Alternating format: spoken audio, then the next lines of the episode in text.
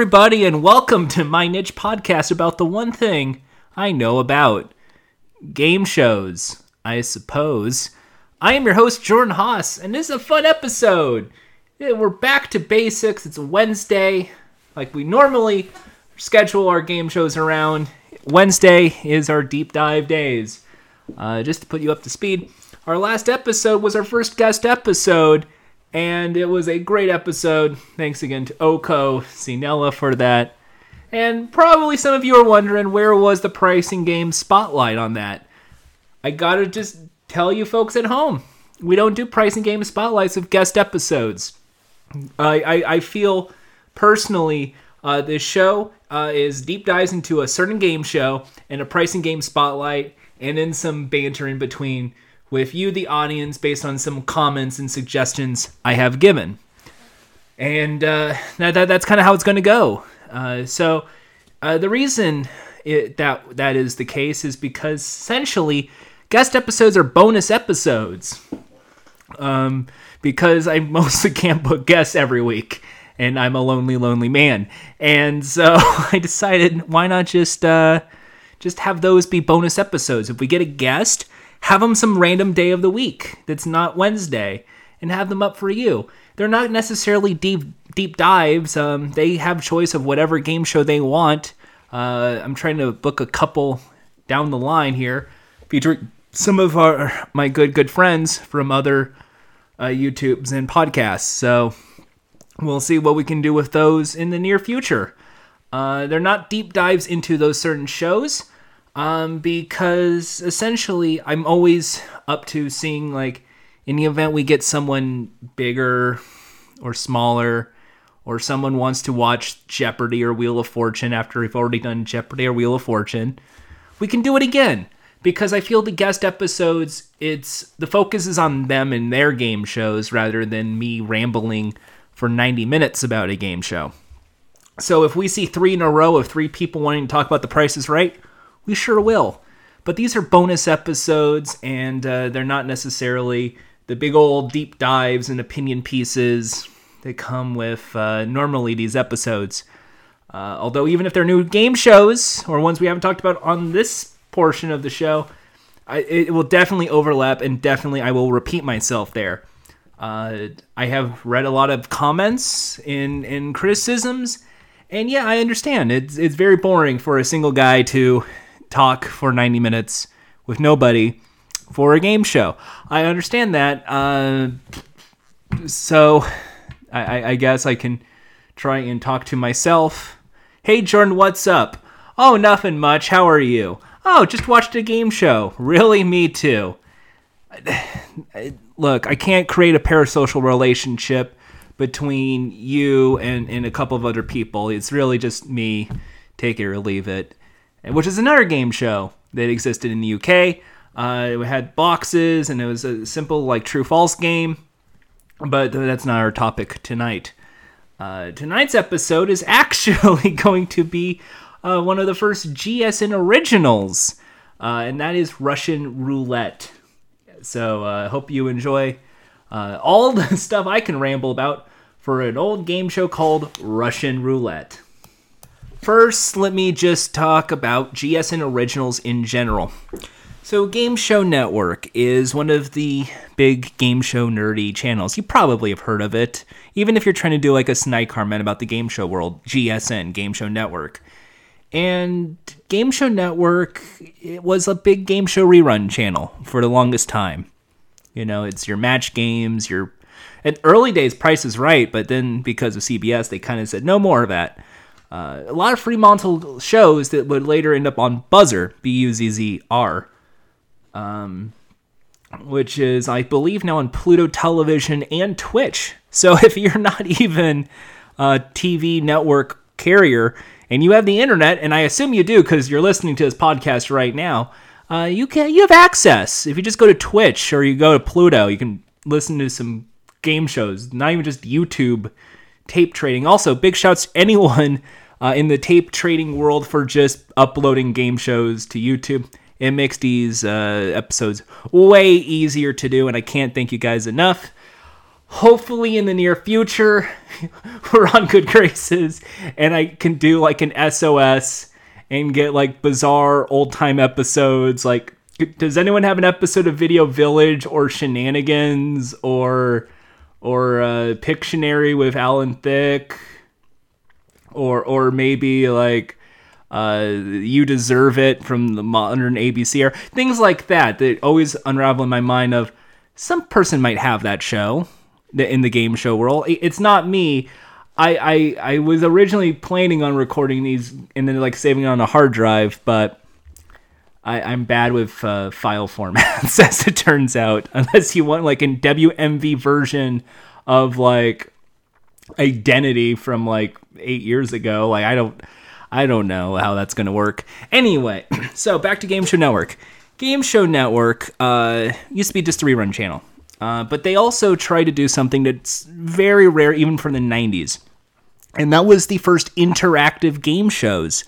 There was like 1 900 numbers, and you can call in and basically play games. These were kind of the precursors to your Playmanias of the world, where people would pay five bucks to basically yell at Shandi about five letter words that don't really exist in the puzzle, so they can win a hundred bucks. It's gambling, my friends. Um, but no, there's all sorts of GSN originals such as Trivia Track and Super Decades, and and you, you also had like Throat and Neck, but that was wow. And then you had Extreme Gong. Oh man, we we could just do a whole like month of just GSN originals that were obscure. Uh, but uh, later on in the world of Bob Boden, who is I'm gonna say the go-to guy for anything game shows especially Game Show Network, he created a whole bunch of GSN originals, and this was in studio game shows, and they were from all sorts of different uh, companies.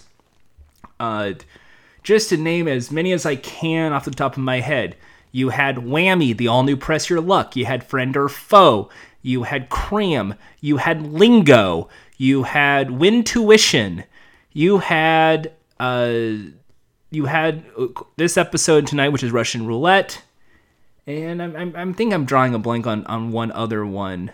I, I think I got them all. I got Link. Yeah, I got them. The Big Six. I always call them the Big Six because of an April Fool's episode where all of them were were topsy turvy, and it was very fun. Um, but later on in the world of GSN, when that would go away, a lot of these shows got canceled because uh, the budget and a lot of these shows were very, very cheap. Like we're talking like maybe a five thousand dollar payoff or a ten thousand dollar payoff if it's a branded show like Whammy, and not not a lot. And then like some shows like uh, like Win Tuition would offer fifty thousand dollars. Russian Roulette was hundred thousand dollars. We'll get to that in a bit. Um, so so eventually they would get canceled, but they are in reruns to this day in some cases. And in later runs of GSN, they would try other original formats, like a revival of Lingo, or we brought back One versus 100, which we talked about in the first episode of this very podcast. We talked about Minute to Win It being revived on GSN. We talked about The Chase uh, being brought to America on GSN, one of the better Game Show Network originals.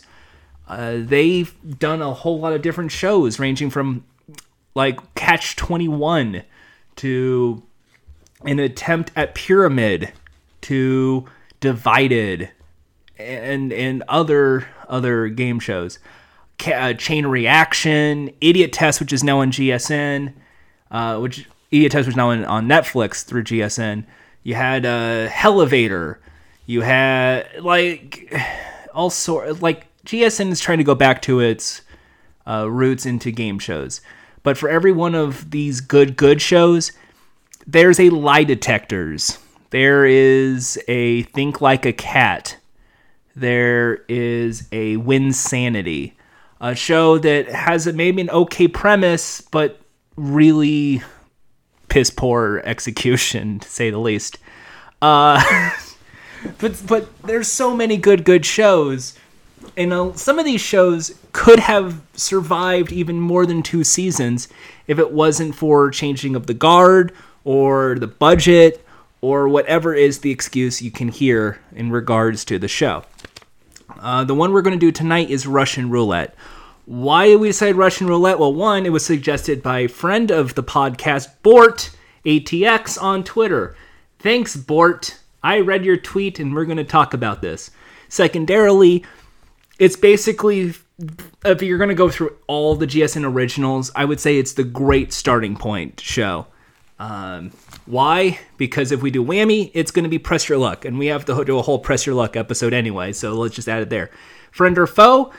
It's basically let's talk Prisoner's Dilemma. We kind of already talked about that with the Take It All episode. We'll definitely talk about these two shows momentarily. Win Tuition is is of course an, a game show about what you know in school. So whenever there's a chance, we will get to that. Cram is sleep deprivation. So you talk about that when the time is right. Lingo is wordplay and one of the longest running GSN originals, which would work then. Idiot Test is one of my favorite game shows to come out recently, but recently got canceled, unfortunately. Um, some people are now finding it for the first time on Netflix. And hi, welcome to my podcast about game shows you should probably listen. Uh, you had Chain Reaction, you have The Chase. It, it, there's it, there's so many shows I can go on with, but I feel Russian Roulette is the one I kind of enjoyed the most. Uh, because essentially it's an original idea, and I love original formats. I like the fact it's a luck based game show, but it's not like press your luck, and it's not necessarily Wheel of Fortune. It has its own set design and it's very very minimalistic in terms of set design as well it is also trying to emphasize this spooky nature of the show now i understand there's other been spooky gsn originals such as for instance uh, inquisition where it's four people playing and then the lowest scored in person gets eliminated and their elimination is simply they turn their back to a camera and you fade to white and we're led to assume they got shot to death or something. I don't I don't know. Game shows are weird this way. But Russian Roulette is is a definitive game show here.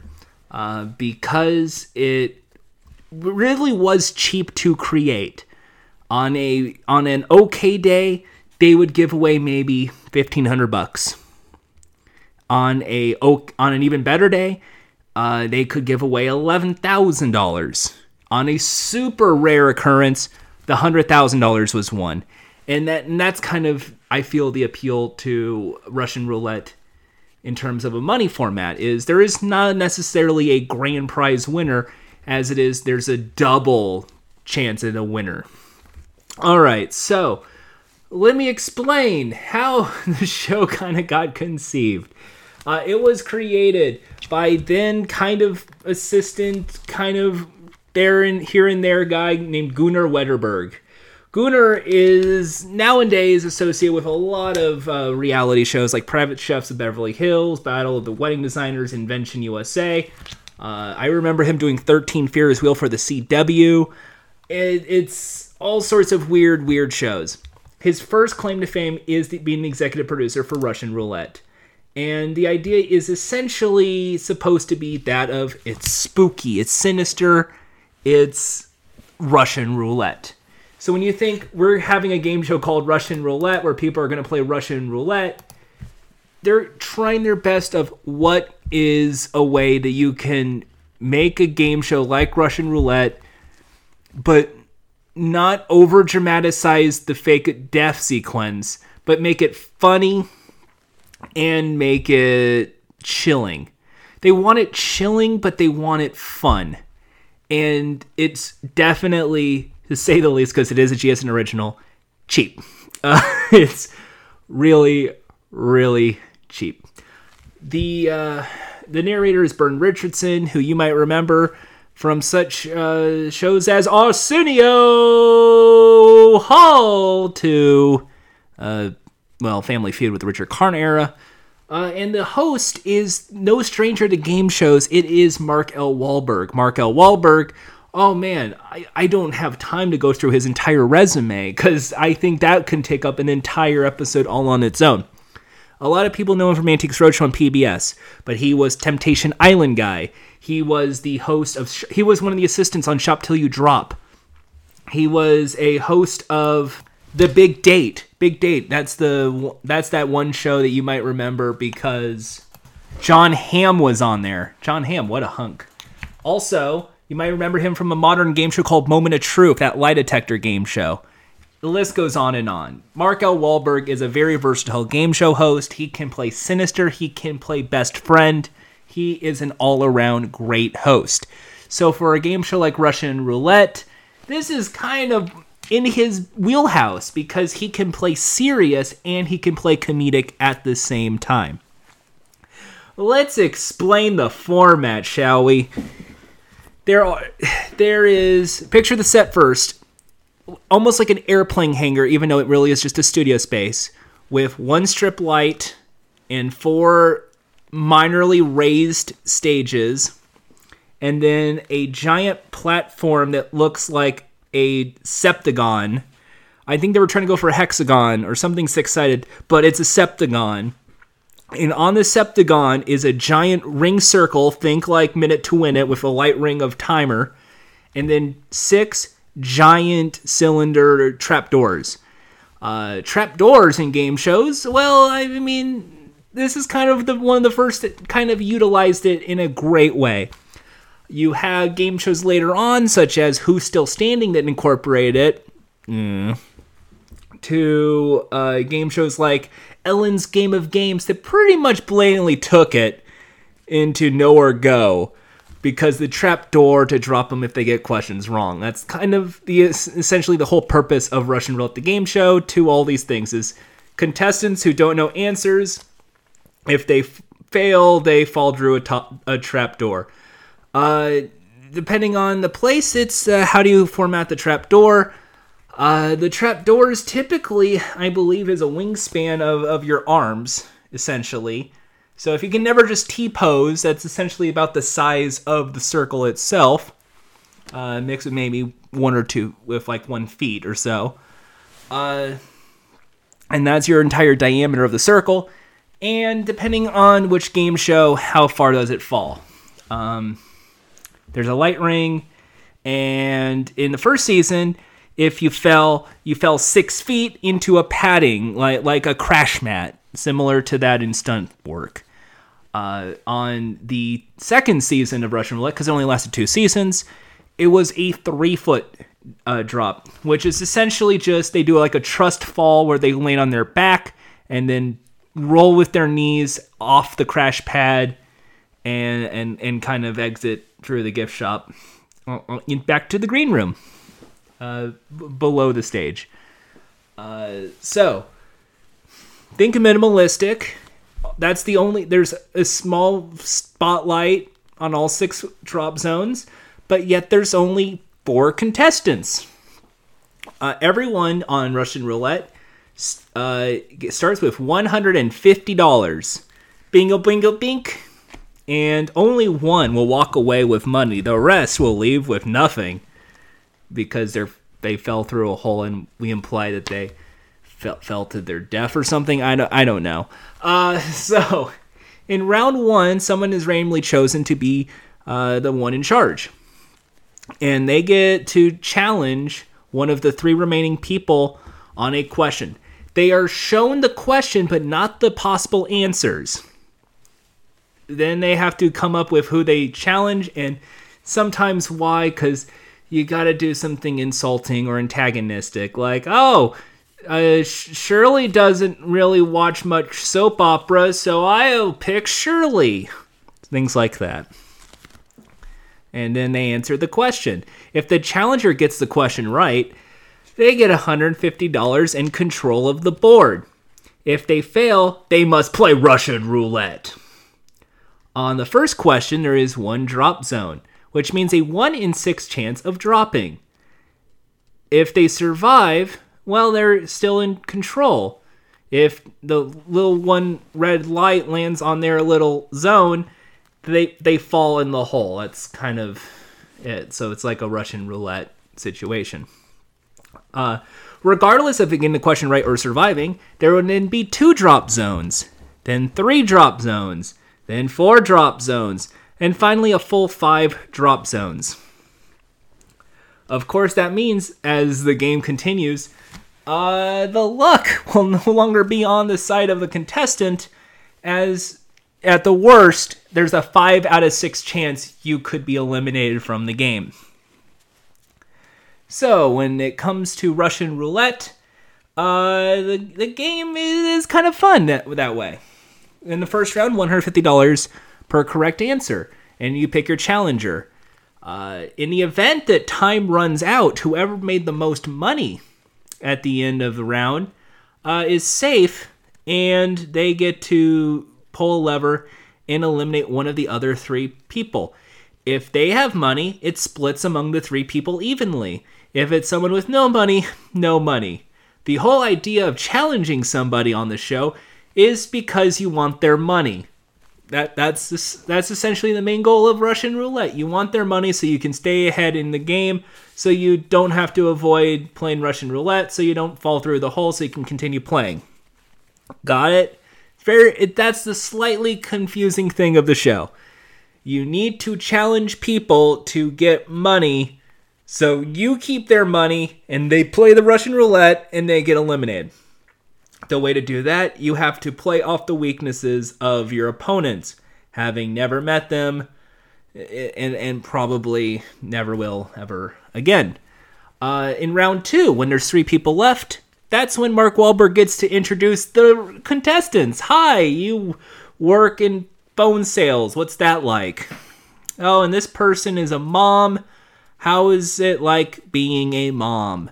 Things like that. Then we go back to the person who is in, I believe, was in the lead in the last round, and we go back to playing Russian roulette.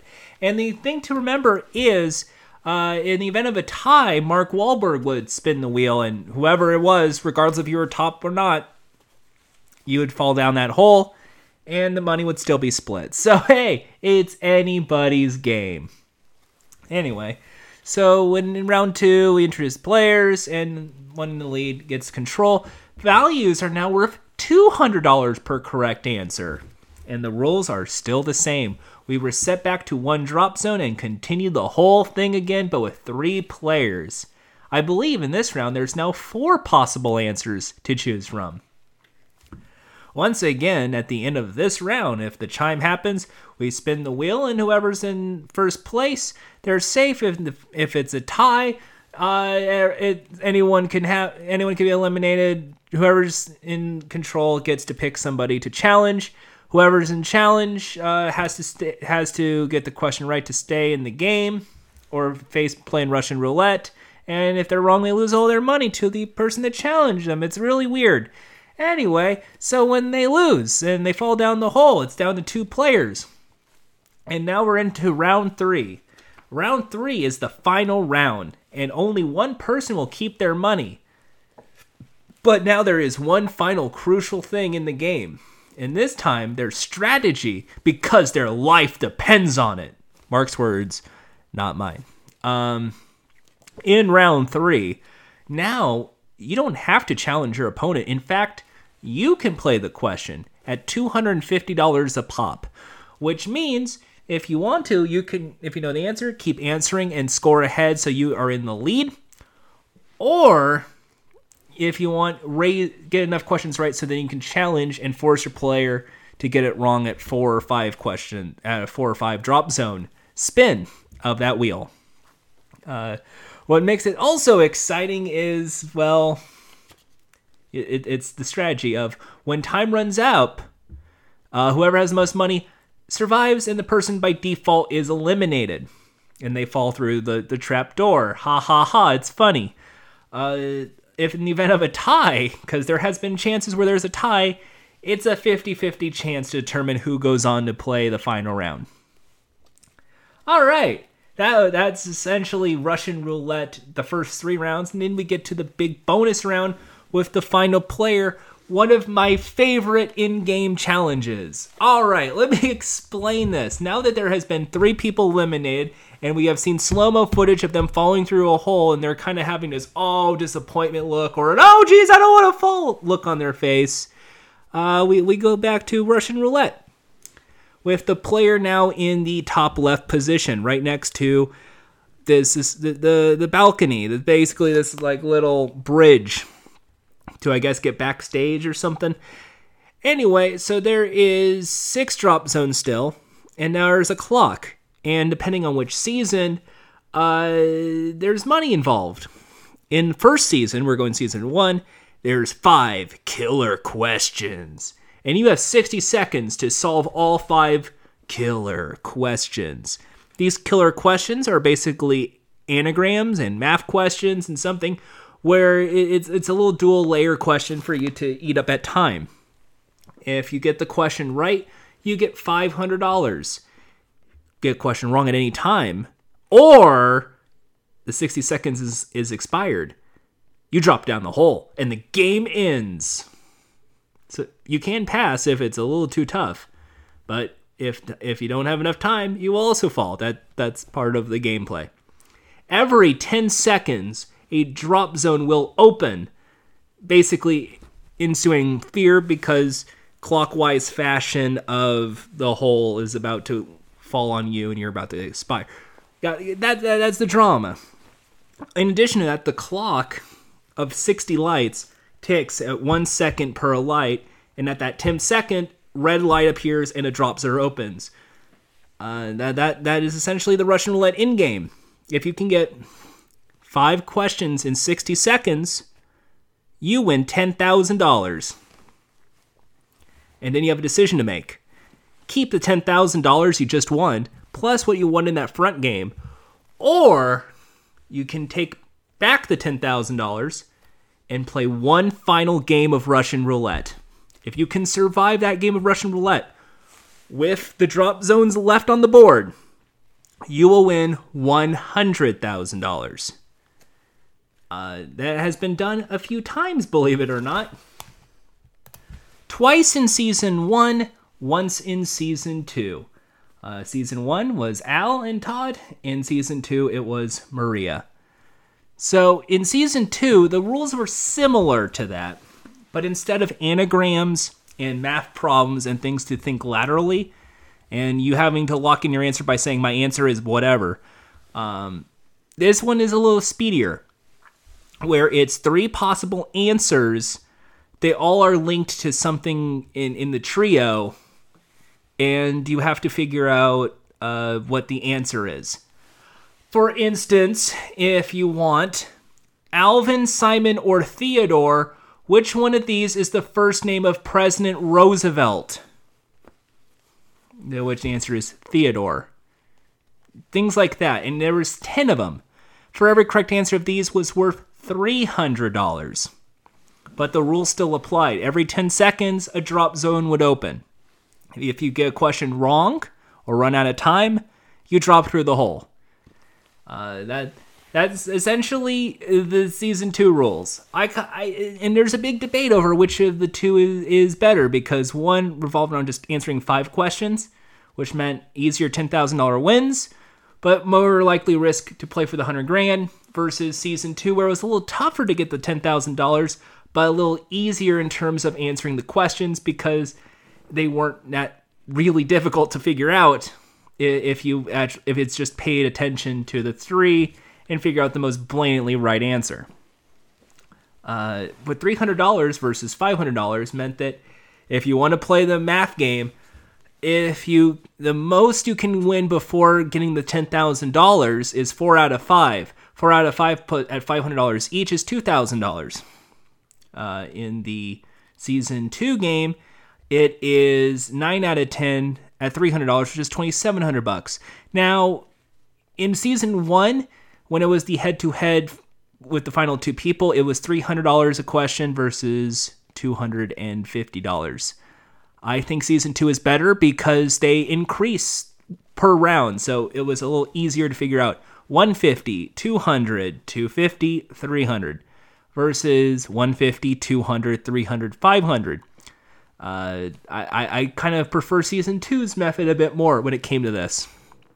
Uh, Russian Roulette is a very intense game show in this regard because they made a game show that was slightly intense and a little nerve wracking, but also very frantic. What made it so cool was the soundtrack. This was one of the few game shows that had an always going on soundtrack. And that music from Craig Stuart Garfinkle, and at one point you could have actually listened to the entire soundtrack, uh, was real cool. It was these electric guitars. It was something that was like a little extreme because, you know, it's Russian roulette. You know, you're trying to amplify the extreme nature that is, you know, Russian roulette. So, it, it, it's it's so cool. It was such a, a, at the time it was a good, I would say, uh, in terms of the cultural divide. Because in the '90s it was the anti '90s. The anti '90s was you know we need to have the anti game show. That was that was the time when when game show hosts had to be mean or or kind of you know jerk. That was your you don't know Jack smartass hosts that was your Chris Hardwick singled out or trashed, where it's just, I'm going to just pick on the contestants and call them losers. It'll be funny. but uh, in, on this show, he was a smartassy host because when the contestant gets a question wrong, they lose all their money. They're standing on a drop zone. He asked, Do you have any last words? And then they would say something silly or ad lib something, and they're like, "Hi, mom," and he would just make some smartass comment like, "She's not here to save you. Let's play Russian roulette. Do do do do do do do do do. All right, pull the handle. Oh yeah, one more thing, the handle. That's right. The handle is an important part of the show. In season one, it was basically computer randomized. They already knew ahead of time through a computer if you were going to survive or not through an RNG on the season two version, the longer you pull the handle, the longer the spin lasts. And the spin was also computerized, but set at a normal uh, pace, which meant it actually was more luck and a slight skill in you surviving the game. So if you pull it fast, you would find out fast. You hold on to it, you can see the light pa- pattern before letting go, and the clock will go a little longer than that. So, so that was some slight differences in the Russian roulette drop itself. One was randomized, the other one was at your own discretion, almost like the stacker game at the arcade. Only instead of winning a sticky hand, maybe you'll win 200 bucks. Um, that, that's that's Russian roulette in, in general here. Uh, the the soundtrack was always going on, and there was drop beats, there was drum and bass you had a good transition from the anti 90s smartass host being like a jerk to the pseudo what would later become like the big money game show. This did come out in 2002. Who Wants to Be a Millionaire already existed. You already had your greeds, here's your chance of a lifetimes. But GSN is GSN. It's on like channel 450 whatever they don't really have the budget. However, $100,000 even back then is still a ton of money. Think your 21s, think your your $100,000 pyramids. Giving 100 grand is a rare occurrence on this show, but it's a feasible way to win on the show. On a regular day, it really is just like maybe 2400 bucks, which would later become the standard when it came to most GSN original game shows, Idiot Test included if they win the ten thousand uh, dollars on the bonus round, it's addition to their money that they won in the front game. So it's eleven thousand, twelve thousand dollars. And if they decide, you know, there's five drop zones, there's a good chance I'll lose the ten grand. I will just stop and take my money. They get to pull the lever and then jump out of the hole and onto the stage platform where Mark L. Walberg is to see if they would have fell, fell or not. If at any either they survive the final spin or they they decide to walk away after the 10 questions is up they get to leave via the cool bridge which is always a fun kind of you know uh, way of looking at it. Like three contestants fell to a mysterious zone but one person lived to tell about it. And that's sometimes the end thing of mark Walberg. it's you played russian roulette and lived to tell about it Newsflash, everyone lived to tell about it. Uh, when it came to injuries on the show, because there was padding, uh, only one, and that was a sprained ankle.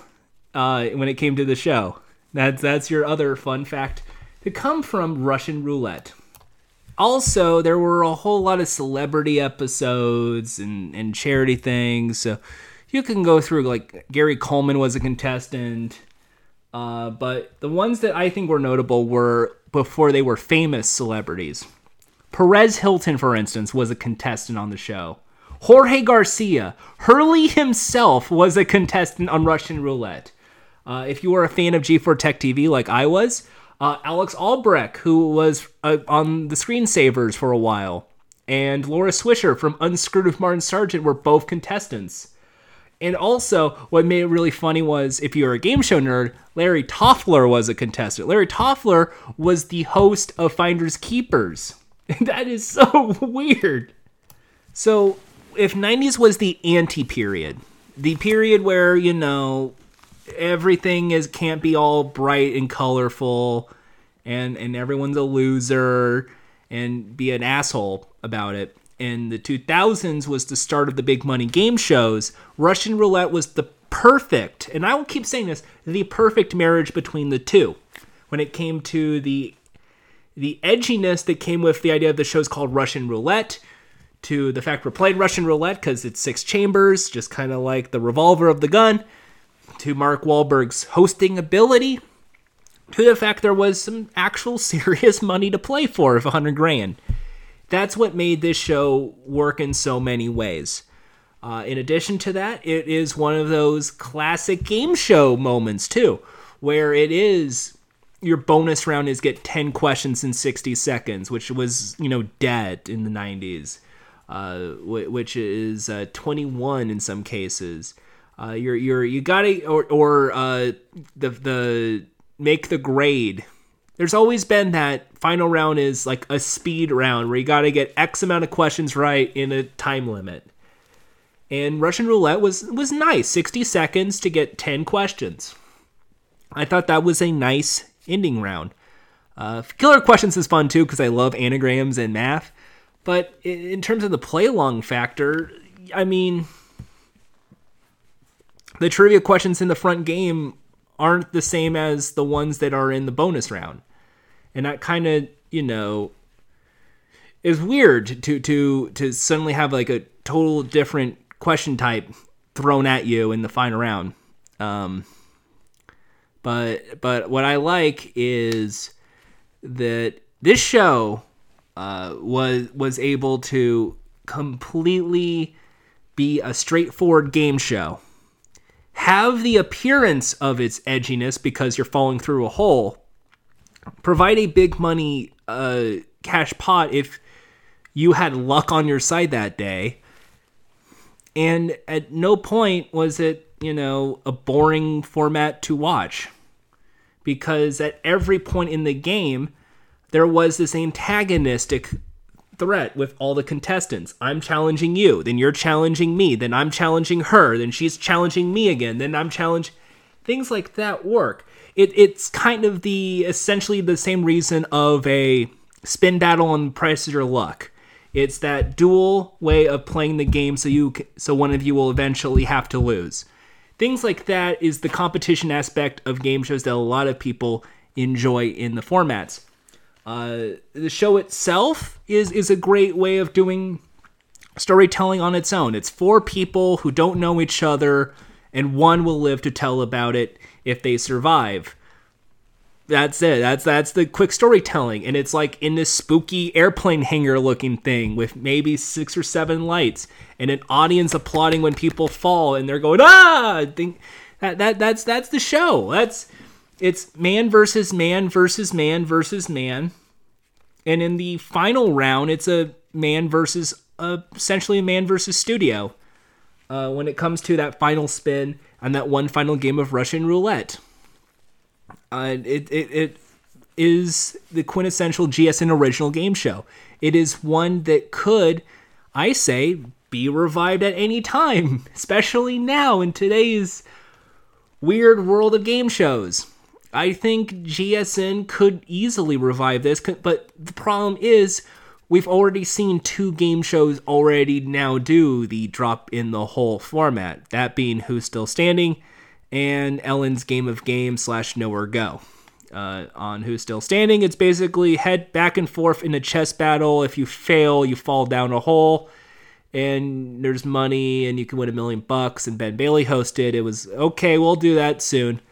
And on Ellen's Game of Games, it's the Know or Go version on her show, which definitely was in the early first couple of seasons of Ellen when she just fucking plagiarized everything. She did a through the wall, she did a hole in the wall ripoff.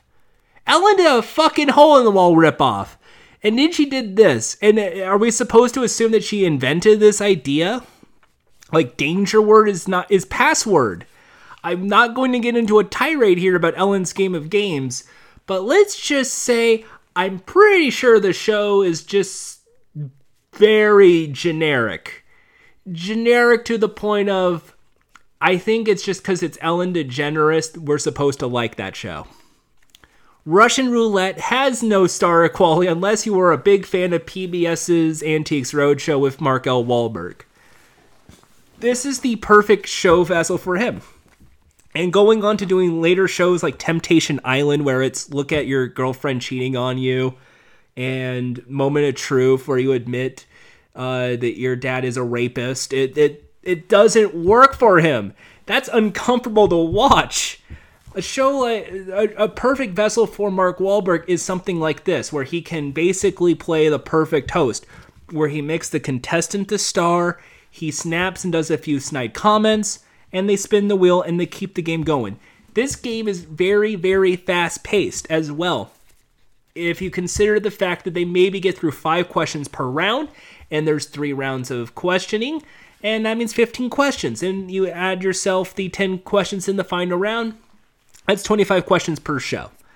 Uh, of course, what makes it so out there is that the show round could end abruptly too. We could start round two. There is one drop zone. Who do you like to challenge? I challenge her. She gets it wrong. We're playing with one drop zone. Let's play Russian roulette. Unlock her zone. Let's play Russian roulette. Do do do do do do. Pull the handle click, click, click, click, click, click, click, click, click, and then it's on the light. She falls down the hole. Well, that's it with round two. Who will survive to play round our final round? Find out when we return. Things can happen at any point, and that's what makes the show very fascinating. The show can, because on this show, as per the opening spiel of the show, four strangers, one goal to win a head to head contest but one wrong answer could be their last. This is Russian roulette. That's that's Russian roulette. Uh, it, it, it's enjoyable. So, it, it's the if I had to pick a show to be revived today, Russian roulette would be that game show. It's still uh, it's still a crapshoot considering Game of Games and Who's Still Standing, but given the values of the questions, given the $10,000 main jackpot if you get through 10 questions in the final round, which is on par with the current idiot test, chain reaction, America says of kind of like a low figure, but still kind of neat.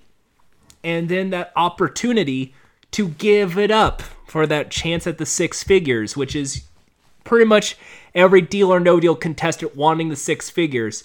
I don't buy that they want the million. They want a six figure outcome. And then if they got their six figures, then they're just playing the board. I know that show. I know what they want. They want that hundred thousand dollar win.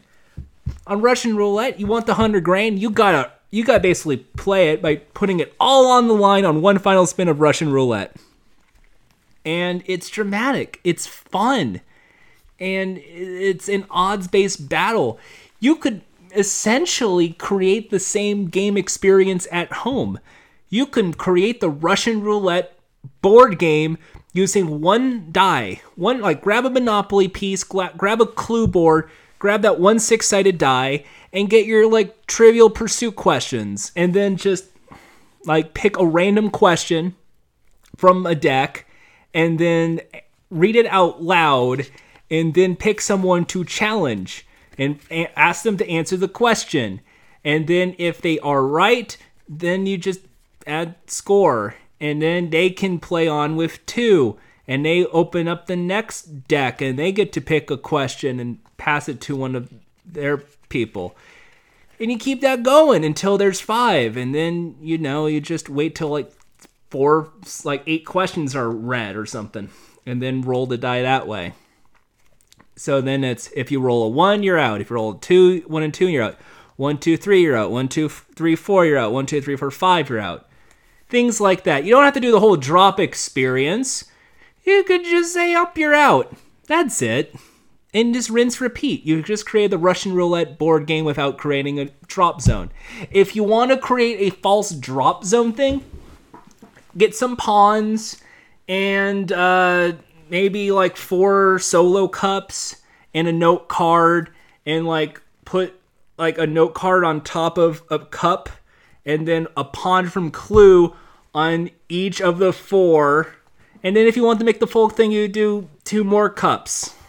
And the same thing. And and just uh, treat it that way if you want to create your own little board i assume.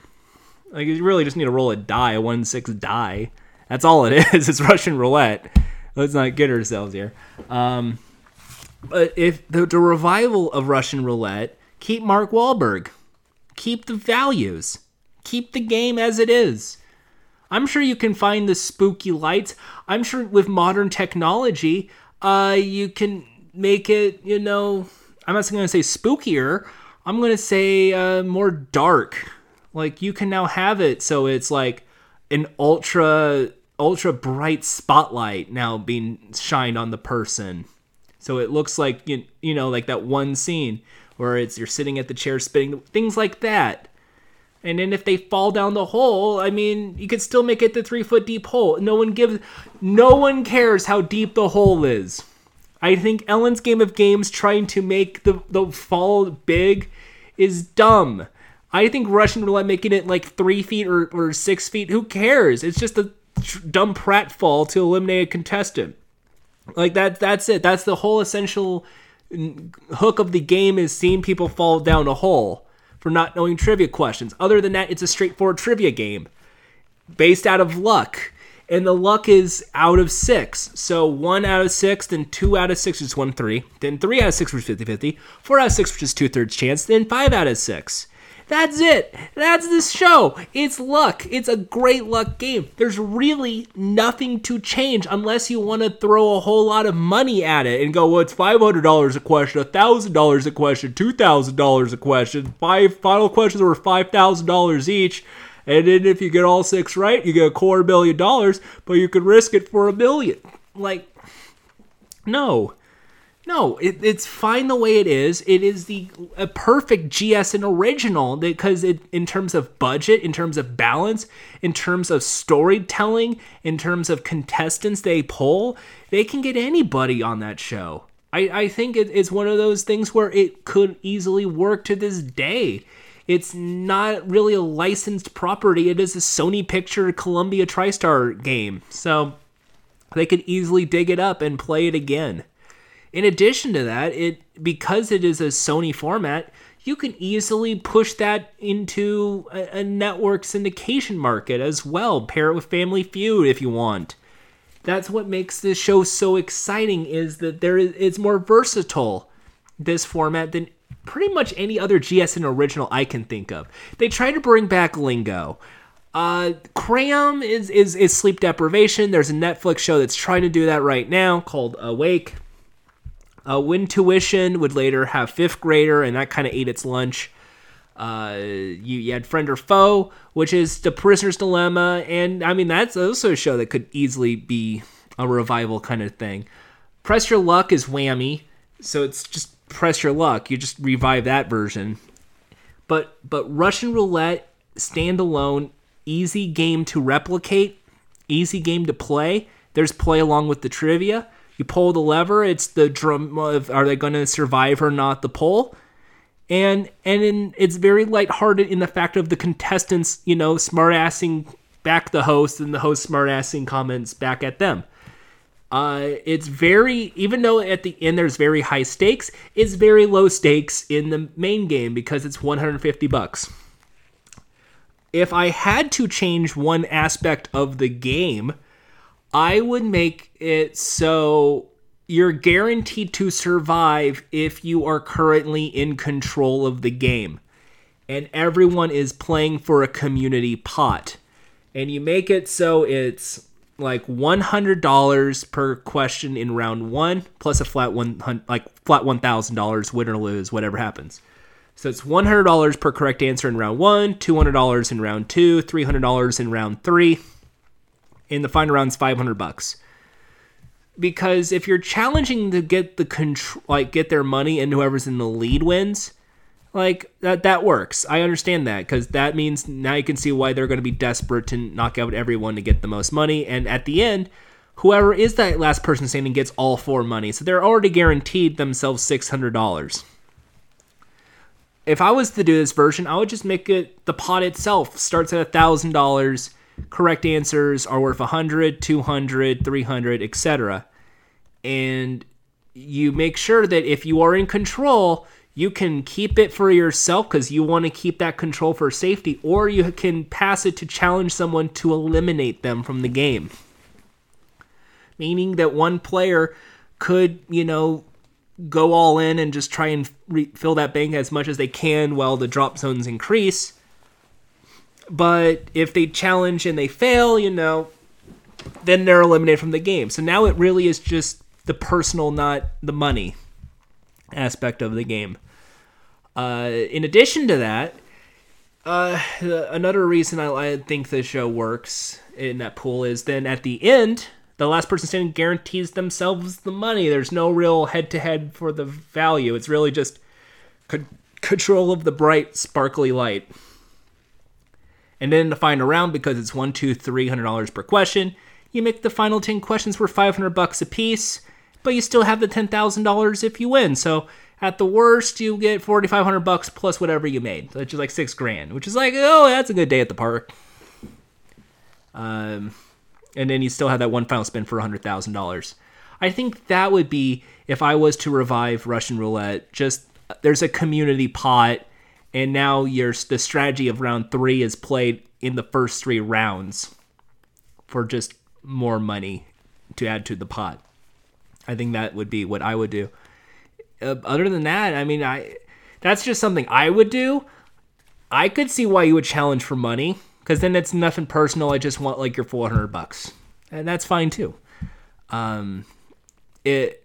Other than that, the only other way I could see this going is you make Russian roulette an hour long game show because everything needs to be an hour long game show. Uh, where there's six contestants now because it's Russian roulette. You can have all six drop zones.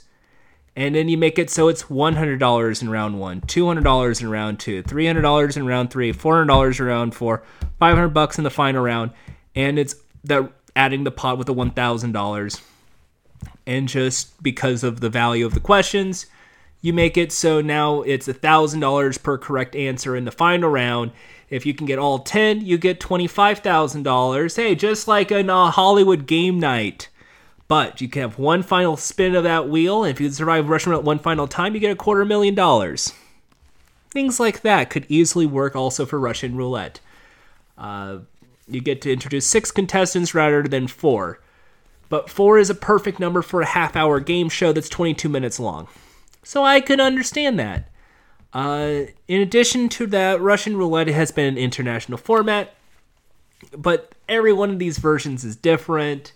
Such as one is based off pulse rate, in uh, like the chair, where you have to keep your your heart rate under control, otherwise you drop. Others, it's just to make it seem more intense because now they're nervous, but then again they're on a game show, camera and lights on them, so of course they'll be a little nervous.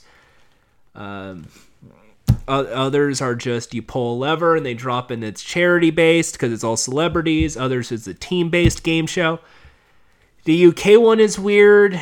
The one in Germany was weird. It's like every single foreign version is just weird, and I can't really just explain every version of these of these game shows. It, it, it's rough, but I do know if I was to make a modern day Russian roulette, I would either do half hour and keep it as is, with like pretty much point by point for contestants that or make it an hour long with six contestants, thousand dollars at start, one hundred dollars, two hundred dollars, three hundred dollars, four hundred dollars, five hundred dollars, and thousand dollars at the end. Um, so that way there's a bigger pot to play with. And but the thing is, if it's an hour long game show, you might have to stretch it out a bit, or not. Who knows? But I know that when it comes to a, a game show like Russian Roulette, four contestants is played with four acts, and in each act, as in game shows, it's a four act structure. Act one, we eliminate one of the four players. Act two, we eliminate one of the remaining three. In Act three, of it's the final two with one of those dropping, and in the final act, it's that final round with the one final player. Usually, usually when it comes to an hour long game show, it's six acts, which means six players, which means six to five, five to four, four to three, three to two. One's left to do the final round. Uh, so, so, so something like that could also work with Russian roulette. I I love the soundtrack. I love the gameplay. I think it's very light, and I think it's a very versatile game. And I'm still shocked it hasn't been revived yet. I can understand why it hasn't, but I I really do enjoy this game. I, I think it's one of the strongest holding GSN originals that wasn't based off a UK format, for instance. Uh, I value uh, GSN originals more than a lot of other game shows because tends to be that any other network doesn't really take a risk when it comes to a new idea. Game Show Network at least tries sometimes to when there's a new idea to just go for it. Something like Idiot Test is a very novel idea. Something like Emogenius is a novel idea. And between those two, then you have your revivals of Chain Reaction or Lingo or Press Your Luck. And they try it there because they want to go back into the, the bank of nostalgia of game shows with new formats. And you never know what they're going to do next uh, when it comes to GSN. And I think Russian Roulette, once again, best standalone game show.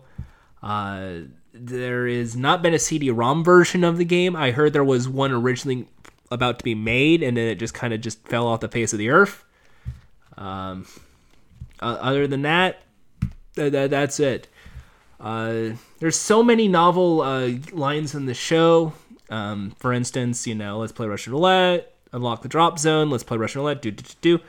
But the big one is that final round.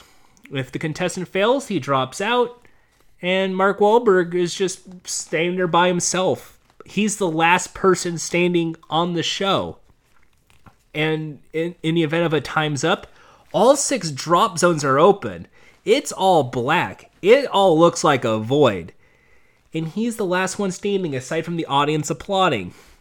And he's just looking at the at the camera and going, "Well, they dropped out of here with $3,200. Signing off. This is Mark L. Walberg saying, Watch your step. Do do do do do do. And, then, that's also funny because watch your step, like because they fell, they fell in the hole. I like that. I like because when it comes to a game show like this, it is not that humiliating to fall into a hole. And and and it's very, it's not as like bam grandiose as an Ellen's Game of Games where it's you know you're ejected like like 101 ways to leave a game show for instance like I, the whole idea of a contestant has to get eliminated. It has to be this ultra humiliating way that makes it entertaining. Like Know or Go. We have to make it very very big so it looks terrifying and the contestants are scared to death. Like like you don't need that. Russian roulette was very good at making it look scarier than it was, especially with season two. A three foot fall is not, I repeat, not dangerous. It really is just like essentially like if you were a professional wrestler and you were on like the second or third turnbuckle and you're just falling on your back. Like that's it. like nothing else. Russian roulette, I, I it, it it's one of those Hall of Fame game shows. It's one of those game shows I can't, even though I've thrown a whole bunch of, of ideas, such as an hour long in the communal pot, there's really nothing to change with the show. It's perfect as it is. And uh, it's one of those slightly forgotten game shows of our time. And I and I do recommend if you can find it on YouTube or anywhere out, give it a watch. It is very fun. It is very silly. And it is this perfect, I keep saying this perfect game show that was clearly a time capsule in that transitionary period of 90s to big money game show. Perfect complete with dramatic lighting, complete with the $100,000 grand prize, but still being close to the edge, but still funny. It works on so many levels, and I, I, I can't help but just give it applause. I, I love Russian roulette. And, and I, I, I just want to see it return in some form or fashion. So, so thank you all for playing Russian roulette. Now it's time for uh, the much beloved segment we like to call Pricing Game Spotlight.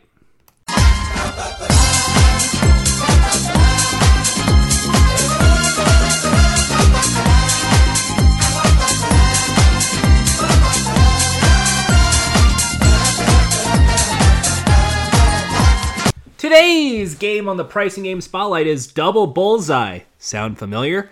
Originally premiered September 19th, 1972, tape day 0032D. Placed on the turntable, it is essentially one of the first and only two player pricing games. That's right, this is a game that's played with not one person coming on down to play a pricing game, but two. Here's how it works there is an item up for bids, and you, just like the price is right, you gotta get closest actually price out going over, and you come on up, and you have your stay at a podium.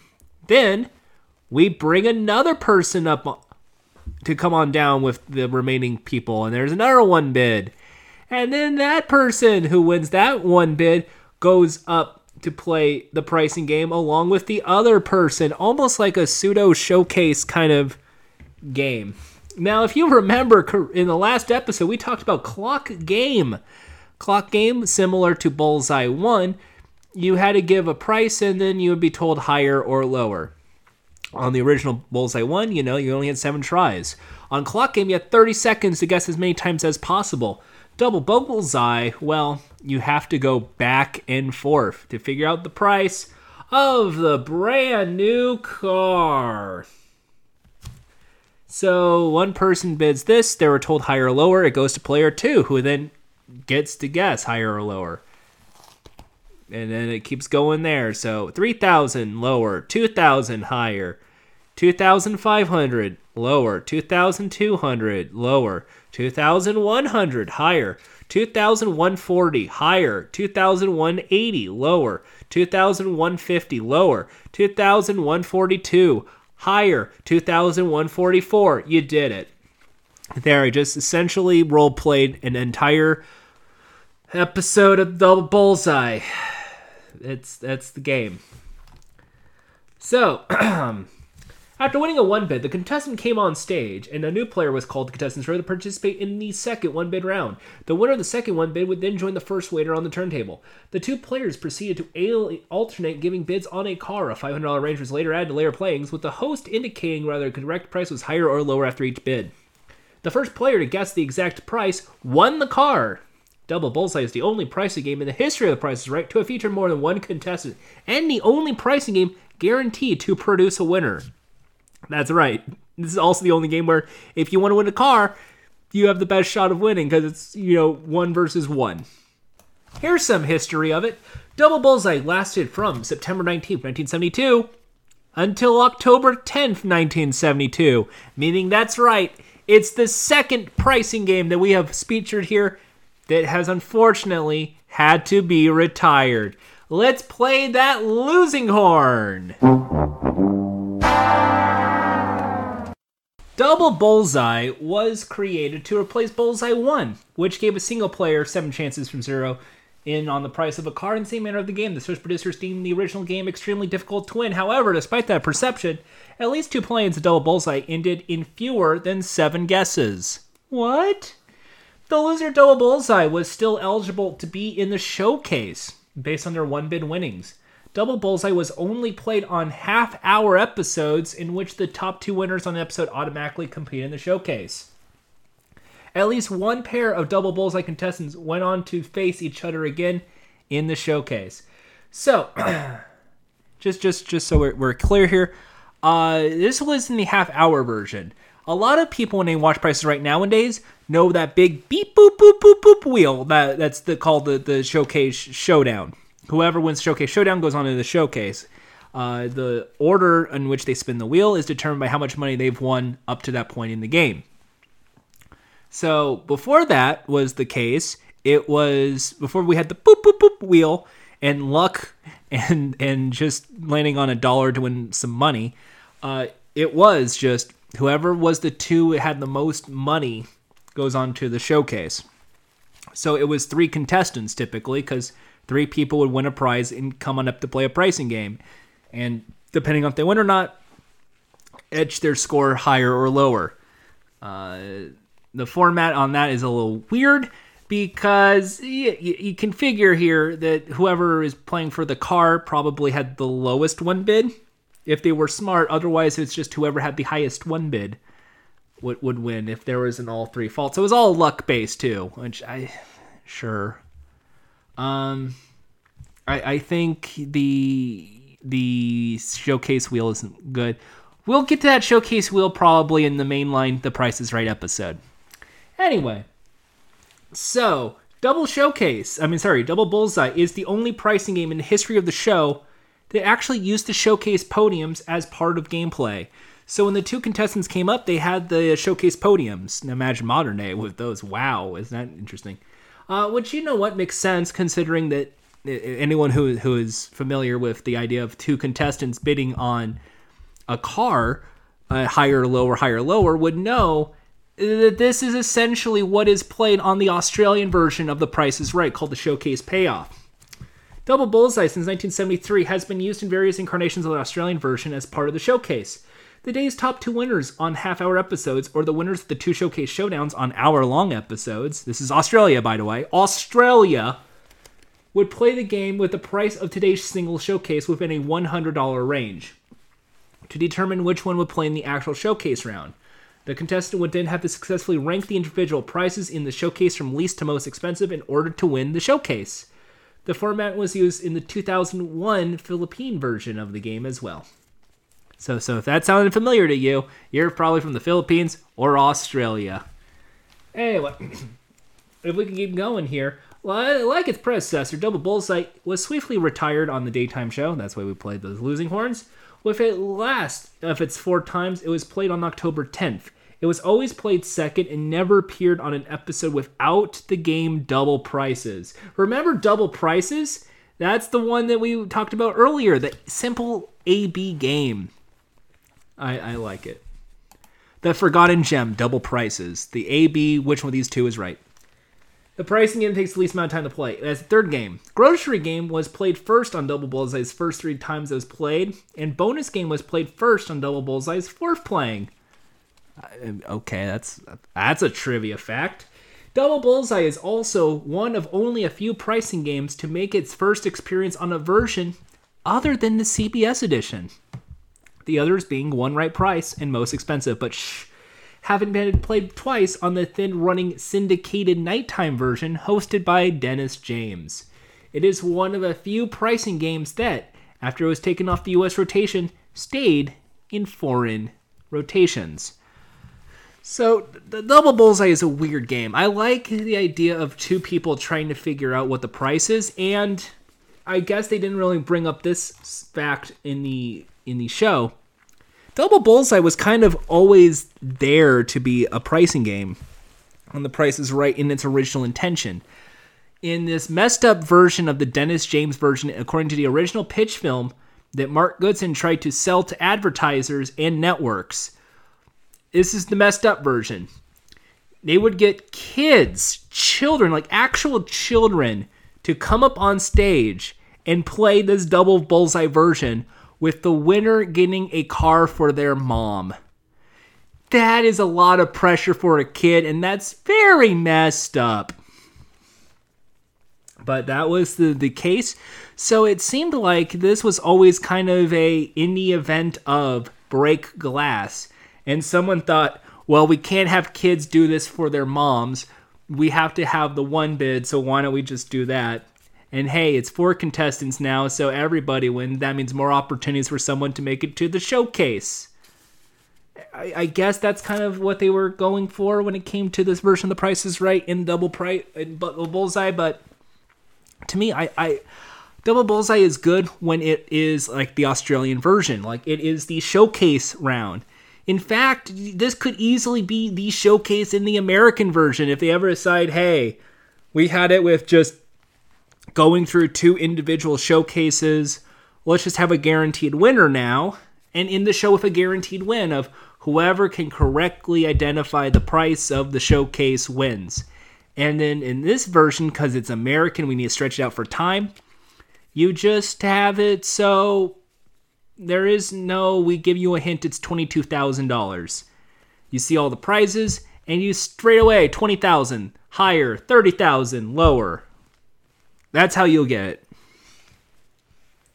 I, I kind of think that is a way to to re, refix this game is if it just becomes the new showcase, which I know will never happen because I think a lot of people like the idea of the showcase as it is now with individuals. And if you're closest, you not only win your showcase, you win your opponent's showcase. It's something like that is always fun.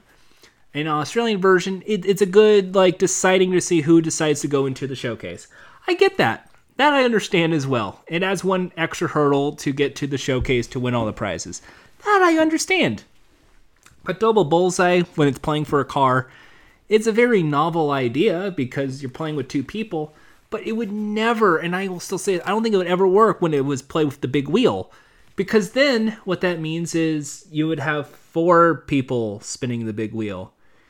Now, uh, the case in point of if it was played on a on the Big John PC Games version, what they programmed it to be is if you won the car, you got to spin the big wheel. Whoever did not win the double bullseye game doesn't get to spin the wheel because technically you didn't win, which I felt kind of gypped, but I understand why why they did that.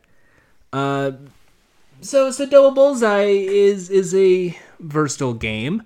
I'm not saying it's it's a bad game. It just was a bad fit for The Price is Right, especially when it came to it's that one person and it's their one game. I, I think that's that's the the appeal of The Price is Right as well is with every act on The Price is Right, except for the first act with the Mon Drew Carey version, because there's two pricing games played. Every act is played with one contestant coming coming up on stage and having their three to four minutes in the sun and playing for either a trip, a a, a car, some cash, something. And it's their moment to scream and holler and cheer, get cheered on, and have their moment to get help that doesn't happen on the double bullseye game because it, it's two players who you're going to root for. They're against each other, but one's guaranteed a car. Oh boy. It's not it's not for me, but I the appeal of this game would later go on to Australian versions and it, it would work in other editions of The Price is Right. But of course, it failed. Next time on the Pricing Game Spotlight, we'll take a look at five price tags. Ooh. All right. So that that that's gonna do it for us here uh, on game shows, I suppose. If you have any questions or suggestions you want to throw my way, I'm on Twitter at Jordha, J O R D H A. You can send me an email at jordanhaas at gmail.com. We'll probably answer it. And if you have any ideas, a guest to appear on bonus episodes of the show, please let me know. I'm very, very lonely. But until then, this is Jordan Haas reminding you to watch your step. Also, big smooch. Mwah!